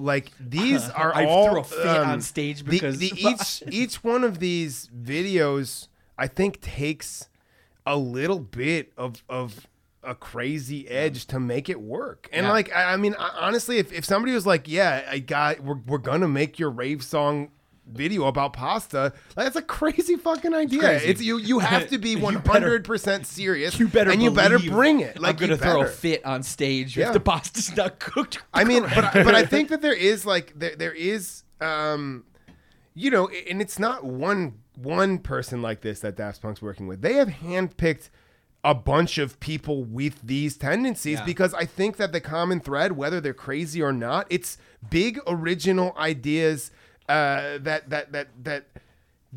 mean something, that means something to them. Whether it's not about what is Michel Gondry trying to communicate? This feeling I got of people going up and down stairs to a bass line as a kid. I think that if you're trying to make us feel that feeling, I'm going to go ahead and say Michel Gondry made me feel that feeling. Probably. For sure. And I think maybe that's It's eye-opening to say, you know, like, this was Spike Jonze, this was Michel Gondry, and then to look at it from the other perspective of, like, you know, I think that the more we analyze this stuff, the more that this is absolutely a giant building block for these folks. And maybe, and I think it is this kind of stuff that makes these larger-than-life individuals, creators, into who they become. It's opportunities like this to say, hey, here's something, you know, you have something successful to work from. You're working from the funk right now, Spike Jonze.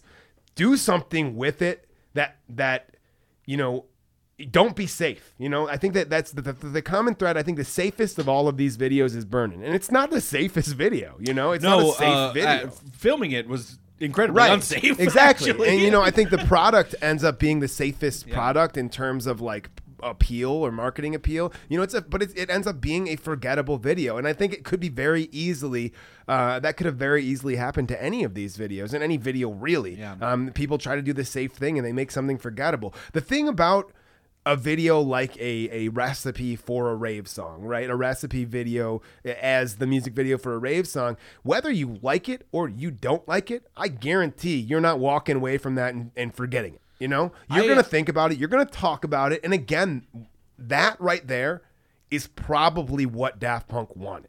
They wanted things that would resonate and be talked about, whether it was good or bad. We know that, you know, they're not going to come out and say, this is how you should feel about this. They're going to sit back and let the press and let the media and let people and fans talk and make their own conclusions. And that will just make them bigger. It's just aesthetically. It's also like if you turn on the TV and the music's playing, that's just aesthetically pleasing for a couple minutes. Right. It's hard to deny Around the World's video as like a powerhouse classic. Yeah.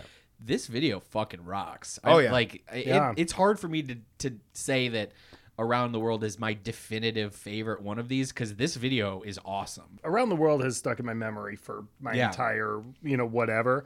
Revolution 909 rips. Yeah. Also, Roman Coppola directed a music video for Beastie Boys featuring Nas called Too Many Rappers. Yeah. I got to watch that. Which is funny. That is Too Many Rappers. That's a good one. It's a lot of rappers. Kylie Minogue. Sexercise 2014. I gotta check out what Roman Coppola did with Sexercise. God, I love Kylie Minogue. Oh, she rocks. Kylie Minogue doesn't get enough love as like a queen of dance. Man, music. What a good techno ass dance house light song. She's like, she gets roped in with just like pop stars.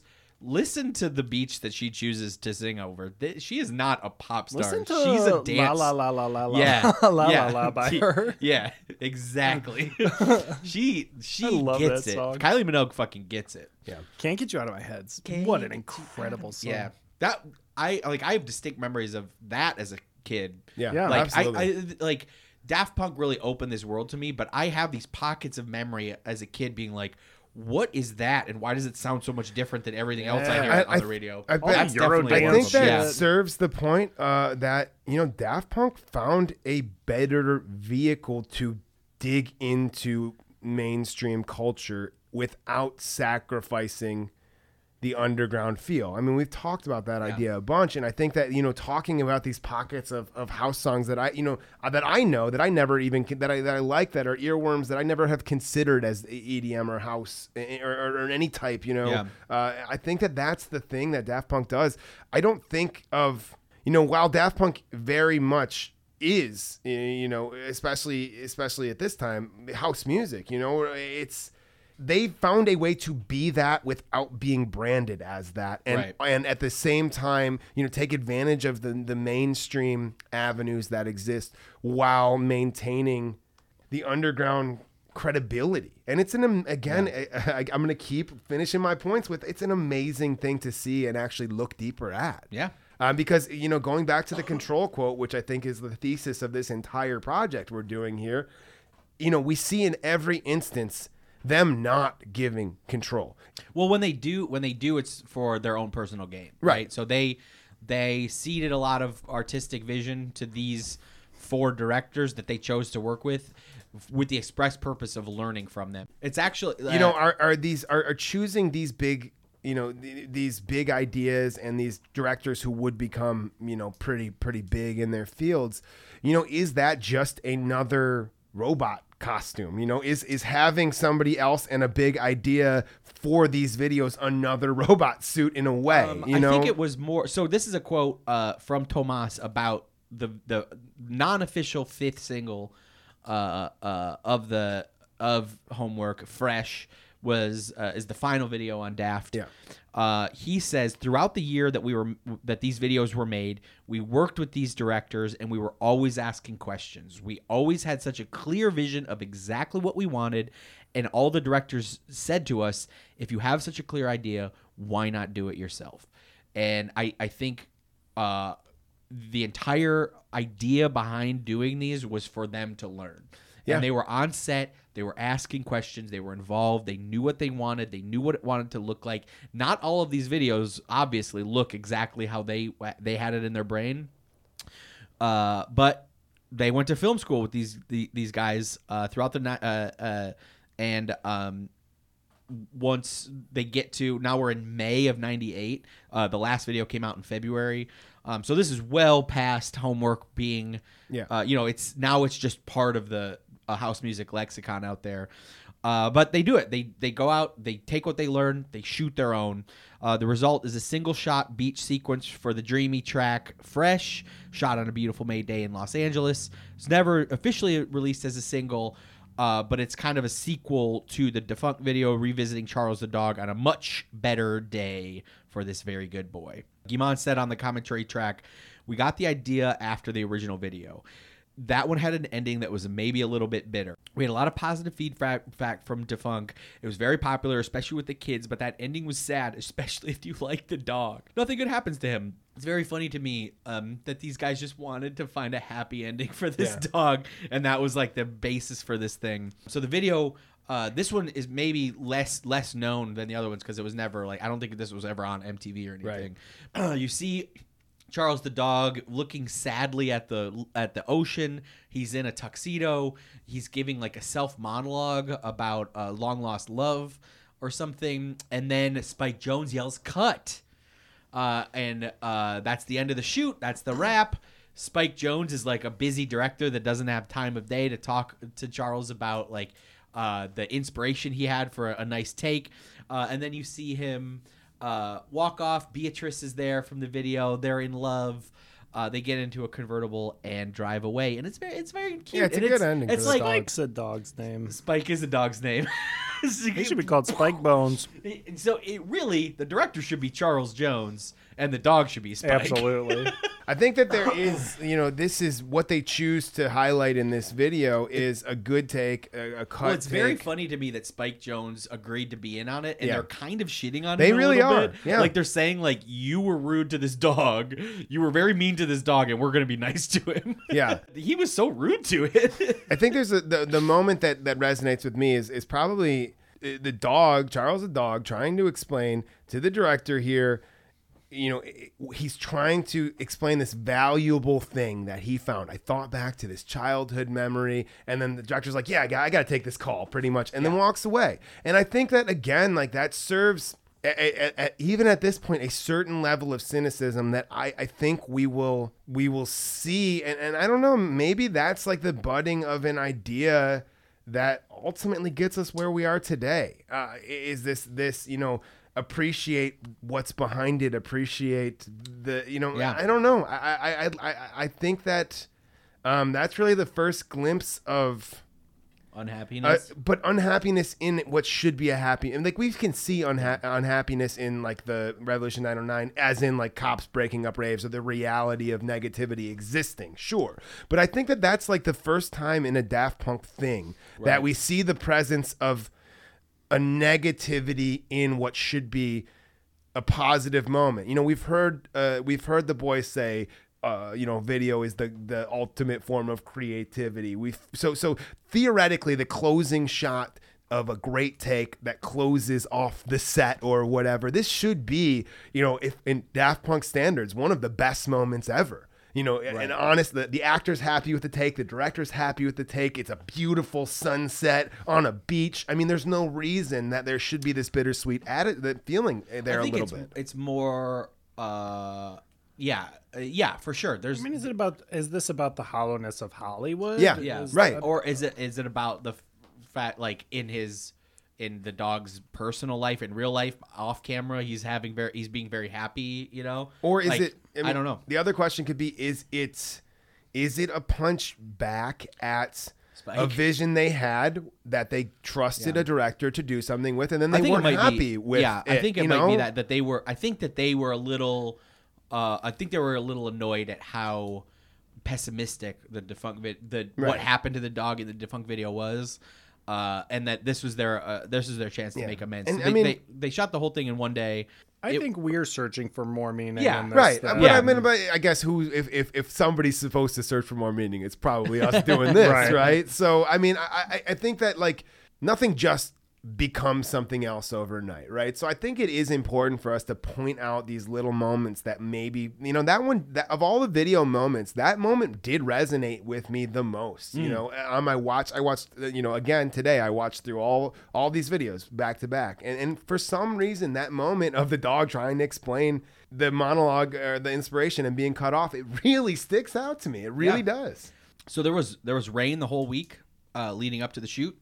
And it threatened to derail the whole plan because Tomas said we needed a beautiful summer day to instill a calmness like the ending of a feature film, because they viewed this video as the ending of the homework era. Mm-hmm. So the single shot Steadicam follows Charles up the beach to Beatrice's convertible, and then a crane shot focuses on the car until it disappears. Tomas says, "It was a symbolic moment for us. It was the fifth and final video of homework. We started with the dog. We wrapped up with him too, with that crane shot following him into the horizon. All that was missing was the end credits." This thing's a oneer, right? It's just one shot. Yeah. So they break the shot. They Steadicam that last shot. They did a very smooth job of going from. It's hard to tell where it breaks, but it's a one shot Steadicam up to the parking lot. And then they smoothly transition to a crane shot that shows them the car driving away. And he says, like, the only thing that's missing is the end credits, because they kind of right there put to bed the homework era. Oh, I forgot to say it while we were talking about the other Spike Jonze video. But right before he directs the music video for Defunct, he does The Drop by The Far Side, like that same year, which is produced by Jay Dilla, which is one of his bigger tracks. I feel like I'm charting both of them side by side because they're both doing a very similar thing in terms of the way they sample music and their trajectories into fame. Yeah. And then they both, I mean, Jay Dilla passes away and produces his opus the year they do Alive 2007, right around there. So I don't know. I feel like they are doing the same thing in different spheres. And it's funny to chart where they do overlap, because they do a lot. Yeah, they sample a lot of the same disco, a lot of the same shit. It's really fun. He samples Tomas each other without knowing that it's Daft Punk. Yeah, but that's the end of the videos. Side B of the DVD, which I had completely forgot until I revisited the Daft DVD. So you could flip a DVD over. DVDs used to be like two-sided. Like my wife is a little bit younger than me. She's like 5 years younger than me. She doesn't remember two-sided DVDs. I absolutely do. How slow was this DVD? Yeah, too. Yeah. It is a slow DVD. Yeah. The side B is a clip of Rollin' and Scratchin' live at the Mayan in L.A. It's very cool to see them a nice professional shoot. Of something that, you know, what's really cool with that Rolling and Scratching, because I watched that one today too. So I'm pulling these videos up on YouTube. You know, I don't have the DVD or whatever. But what's interesting was to see a Tomas set autoplay Rolling and Scratching at a later, more present day date right after that, and to see that song done, to see Tomas do that in its different variations from this B-side we're gonna call it the B-side DVD to like a him solo on a surprise on DJ set or whatever. Even further, it's really crazy. Yeah. It's very cool to see the different ways that again that is just a noise made to drive people crazy. I think it's just you guys out there who haven't seen a Rollin' and Scratchin' mix. performed find some point, you know, whether it's even further, whether it's Alive 2007 or whether it's anywhere, find him doing that in a big room of people and just watch how it grows and what it becomes. It is astounding. Yeah. This clip is on YouTube. And it's some of the only like professional footage right. of them playing live from this era, which is totally different.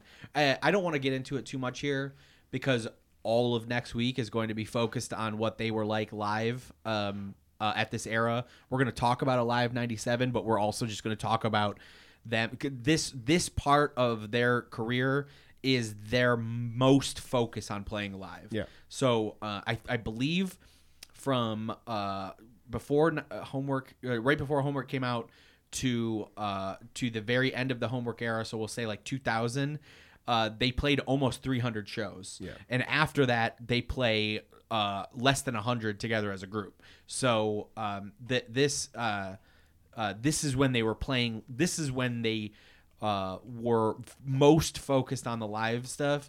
But we're gonna get all into that next week. So I kind of want to save that for next week. But do you guys have any other thoughts on the the rolling scratching thing? It's just fun. It's fun seeing the crowd. It's fun seeing.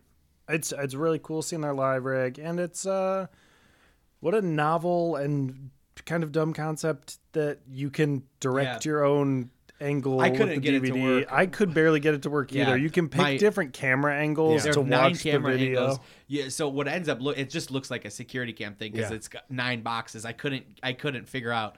I think my DVD player might be too new to do it because none of the whatever. For me, seeing them in that setting, while it's very cool and it's something I would 100% have loved to see, coming from, now having watched, Alive 2007 or later on Daft Punk sets so many times together in a setting where we're hanging out, we're watching a concert together.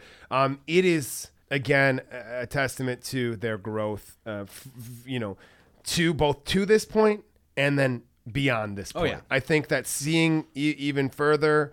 To something. They're doing a lot more live stuff in this, because I'm going to talk all about even further is well before this, right? We're like maybe 2 years before this or something like that. Maybe? Yes. So even further is 2 years. So going from what we see at even further to this is really cool, and then knowing where they go over the next 10 years or so is. So amazing. That's Daft. That's the DVD.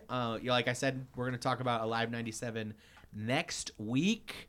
But before we leave, we know that people are following along. You might be huge Daft Punk fans and don't have a ton more knowledge or interest in house music. We want to change that. You might be listening to this and just getting into house music. We want to change that. You might be a grizzled old vet like me and live for this shit. And hopefully we can get you on to some new stuff that you've never heard. We are going to every week talk about one track that we have been obsessed with this week. Either something new that we've heard, something an earworm that we can't get out of our head, some old track that just popped back into our lives, something dance-related that we have been obsessed with since the last time we recorded. Who wants to go first? I got you. I'm the more recently onboarded into this genre of music, and I think that this next one is one that I think could be another. You want an onboarding point that is in a Daft Punk song? I think I got one for you right here. We're going Solex Night Versions, an album we've talked about a few times. It's 2005. We mentioned this album before because they recreate Teachers as their opening track. Yeah, very interestingly, they do not mention Daft Punk in their version of Teachers, but they're doing Teachers. Yeah, so I think the whole thing is Daft Punk. They don't respect them. They don't respect them. But so I picked the track which is an absolute ripper. It's called E-Talking, and it's just listen. E-Talking. It's not you. It's the E-Talking. Yeah. What a tune. So Solex is a punk band that got into dance later, and this record, that's a good one. Yeah, it's hard to do it. That's a great one. Soul Wax is a punk band that got into dance music after they'd put out a couple records. Night Versions, they dropped in 2005, and it's all just remixing of their own stuff into dance songs. They just reissued a 15-year anniversary this year, and the whole thing rocks. I can't believe that album's 15 years old. Crazy. They are now, you might know them as Too Many DJs. The two guys, they're brothers from Soul Wax. They're like just really respected dance producers now. But this album specifically, Night Versions, I believe, my humble dance opinion as somebody who has dedicated their adult life to this music, is one of the best dance records of all time, top to bottom. This song's great. The 1-2 punch of the song I Love Techno into Crack is one of my favorite moments on any record ever. Love it. What do you got? You can go. I've got a track by Black Noise called Potato Salad and Freaking Rips. Potato spelled with an E at the end. Yeah. Here we go. That's party. Oh, yeah. I'll fuck with that. Oh, yeah. The video here is a bunch of flies eating some rotten fruit, which I'm also... That tracks. That's the circle of life, baby. That's the circle of life, baby. You said you know a little bit more about Black Noise? Yeah, Rob is a Detroit guy. He's in a group called Detroit Limes. He's Earl Sweatshirts DJ. He put out a really great rap album or hip hop album earlier this year, but he also produces like incredibly complex, like industrial house and techno. That song comes from the Adult Swim compilation Ghostly Swim 3. And right. Ghostly Swim 1, the first compilation from Adult Swim and Ghostly from 2008, is one of the most formative electronic albums I ever listened to. It's how I got into Tycho. It's how I got into Matthew Deer and all kinds of people. So check them out. That rocks. I am going to highlight... She I believe she's... Spotify has like the you can PayPal artist thing now. Yeah. I believe she's in the UK because it was pounds. Her name is Mayan Nadam, and this is a track called Infinite Rattle, and it is some nasty shit. Yeah. That's dark. Yeah, dark. Not like some of this is maybe darker than some of our other stuff, but I highly recommend you look up Mayan Nadam because my God. Oh yeah. Yeah. I was grooving to this week while grilling some meat because that's one of my favorite hobbies is to listen to house music and grill at the same time. Oh, I know, but my neighbors hate it. What? So do you want to pitch your... Oh, Beats and Meats is a lifestyle I'm promoting where you just... It's a lifestyle I'm promoting? Yeah, it's a whole lifestyle. I am promoting a new lifestyle. It's a lifestyle I'm promoting where you get into smoking, grilling, cooking various meats, and listening to house music while you do it. And hopefully tag yourself on Instagram video listening to house music and enjoying meat. I've also had this vision. You know what? I'm not going to say it because I would love to. I don't want anybody to steal this shit. Nobody steal my lifestyle. Nobody steal my lifestyle. I do like the pitch of I'm promoting a new lifestyle. I'm promoting a new lifestyle. It's called going to bed too late and waking up too early. Everyone's lives are fine, I'm sure, but I have a new lifestyle that I think is better, and I want you to have it. To promote. It's called Beats and Beats. Oh, jeez. Oh, yeah. So you guys out there, if you remember, if you want to tell us anything, whether it's a story, a fact, a correction, that's been whatever. One of my favorite. I've loved researching this stuff. I've loved talking about Daft Punk with my best friends here. I'm so overjoyed at people reaching out and connecting with us about this stuff. You know, I've heard from like a guy in North Carolina who was like, I'm the biggest Daft Punk fan here. I don't have anybody else to talk with about this stuff here. Thank you so much. There's Daft Punk fans all over. And, you know, there's Daft Punk fans in places where dance music isn't popular and stuff.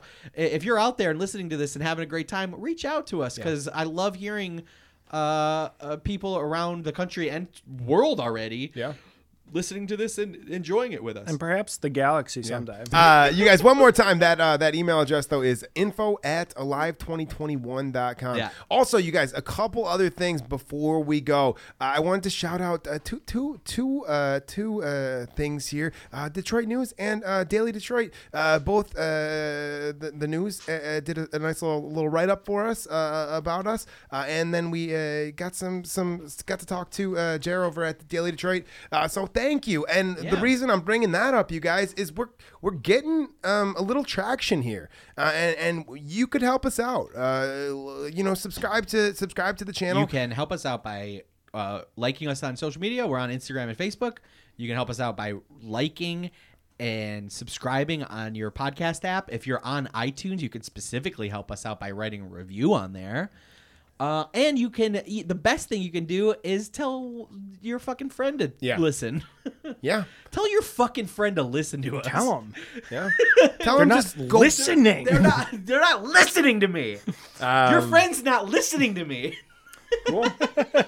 Your friend is not listening to me. I like your friend, but he's not listening. Andy, I love your friend, but he's not listening to me. Andy, what do we got next week? Next week, we're doing a live 97 as a focus, but we're going to use that as a launching point to talk about their live rig and their live shows as a whole through this era. Oh, and we got a P.O. box. We do have a P.O. box. If you want to mail us Daft Punk crafts, if you drew a picture of them or made earrings or you have some weird trinket you want us to talk about on the show, we would love to. Or just some, or just a letter. The P.O. box is on the website.